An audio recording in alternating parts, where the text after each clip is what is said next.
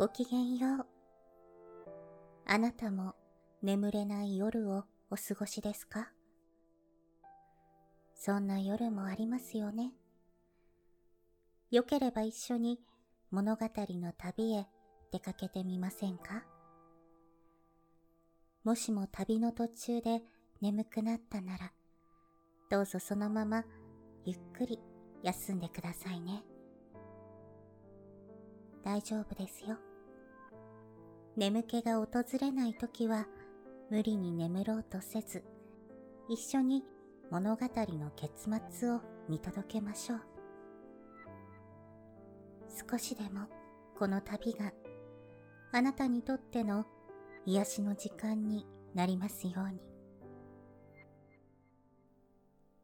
さて、そろそろ出発のお時間です。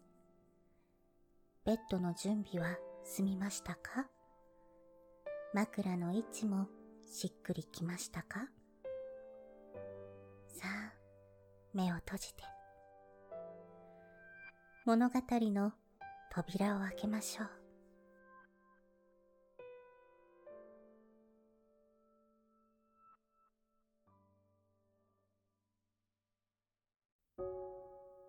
本日のお話は、小川未明作、記者の中の熊と鳥というお話です。ある田舎の停車場へ汽車が止まりました。その汽車は北の方の国から来て、だんだん南の方へ行くのでありました。どの箱にもたくさんな荷物が積んでありました。どこかの山から切り出されたのであろう。材木や掘り出された石炭や。その他いろいろなものがいっぱいに乗せられていました。その中の一つの箱だけは扉がひとところ開いていました。そしてその中には黒い鉄のがっしりしたかごの中に一頭の大きな熊が入っていました。北の寒い国で捕らえられたこの力の強い獣は見物にされるために南の方へ送られる途中にあったのですしかし熊にはそんなことはわかりませんでした。ただ太い鉄棒で作られたカゴの中へ入れられて、その可愛らしい丸い目で珍しそうに移り変わってゆく外の景色を眺めていたのでありました。この熊にも親や兄弟はあったのでありましょう。しかしそれらは今謙遜な山奥に残っていて捕らえられた熊のことを思い出しているかもしれませんがその熊の故郷はだんだん遠くなってしまったのですこの熊もやはり毎日駆け回った山や谷や川のことを思い出しているのかもしれませんでした。その時、ちょうど停車場の構内に鶏が絵を探しながら歩いていました。ふと鶏は頭を上げると、貨車に鉄のかごが乗せられてあって、その内から真っ黒な恐ろしい動物がじっと丸い光る目でこちらを見ているのに出会ってびっくりいたしました。鶏はこっこと言って友達を呼ぼうとしました。すると熊は穏やかに話しかけました。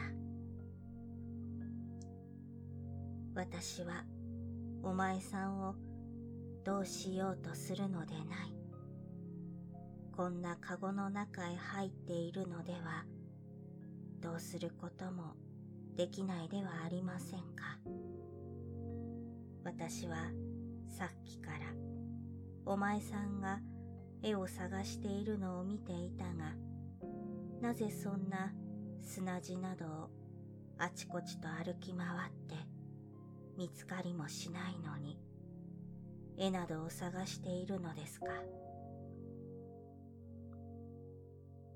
お前さんの大好きな米も豆もきびもどこの野原にもたくさんあるじゃありませんか。なぜそれを取って食べないのです。鶏は恐ろしいと思った熊があまり優しいので二度びっくりいたしました。そうですか。どこにそんなにたくさん米やきびがあるのですか教えてくださいと鶏は言いました。熊はかごの格子の目から大きな体に比較して馬鹿に小さく見える頭をば上下に振って辺りを眺めていました。なるほど。ここは家ばかりしか見えませんね。私はここまで来る長い間、どれほどあなた方が自由に住めるいい場所を見てきたか知れません。おそらくこれから行く先の途中にもそんなようなところを見るでありましょう。幸い今誰も見ていません。お前さんは私の乗っているこの貨車の中へお入りなさい。そしていいところへ私が連れて行ってあげますからと熊は言いました。鶏はキョトキョトした目つきで首を伸ばして辺りを見回しました。本当に大丈夫でしょうか？大丈夫ですとも。私はカゴの中へ入っていても吠えられます。もし誰か私たちのいるところへやってきたなら、私は吠えてやります。みんなは恐ろしがって、私たちに近づくものはないでしょうと、熊は言いました。熊の力強い言葉に、小さな鶏は全く撃たれてしまいました。そしてついに薄暗い貨車の中へ飛び上がりました。汽車の出るまであの隅にしゃがんでいなさいと熊は言いました。鶏は熊の言うままにしました。誰も鶏の貨車に入ったことを気づくものがありませんでした。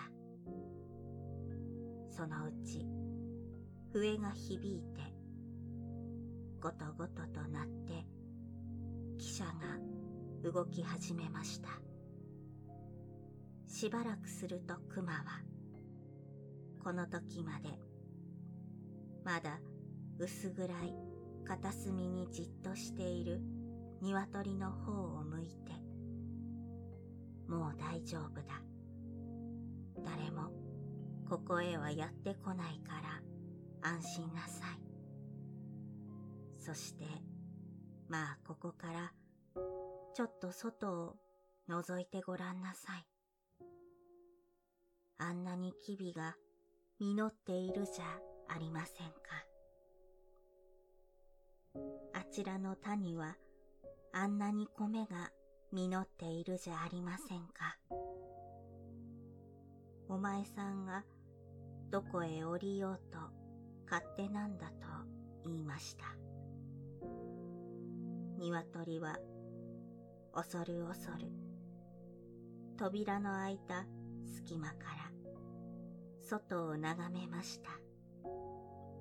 田も畑も見渡す限り黄色に実っていました。なるほど。みんな熟していますね。しかし、私たちがあれを取って食べたら、人間が怒るでありましょう。誰がそれを見ているものですか。勝手に降りて食べるがいいと、熊は言いました。鶏は震えながら危なくはないでしょうか。こんなに汽車は早く走っていますと言いました。これを聞くと熊は蔑むような、また哀れむような目つきをして、鶏を眺めていました。そして言いました。お前さんは羽を持っているじゃないか。何のための羽なんですか？私は羽などはなくっても、この体が自由になれば、すぐにもここから飛び降りてみせます。そして、この広い野原も縦横にかけるであろうと言って、熊はカゴの外の自然に憧れるのでした。ああ、自由に放たれていて、しかも羽すら持ちながら、それができないとは、なんという情けないことだと。熊は歯がゆがりました。汽車はいくつかの停車場に止まりました。けれど、鶏は怖がって、どこへも降りることができませんでした。晩型になると、鶏は心細がりました。私はどうしたらいいでしょうかと、ため息を漏らしながら、熊に向かって聞きました。お前さんなど、どこだって絵がたくさんにあって、住みよければいいじゃないか。自由にいいところを探すのだねと言いました。すると鶏は寂しそうな顔つきをして、いいえ、私にはそんなことができません。あなたの言うことを聞かなければよかった。昨日まで住んでいました小屋が恋しくなりましたと答えました。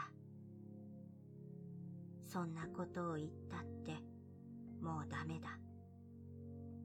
遠くなってしまって帰りやしないと熊は言いました。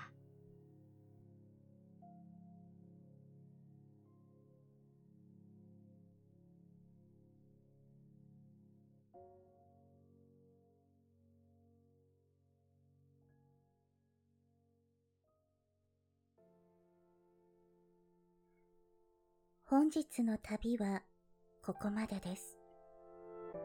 夢の旅路には行けましたか？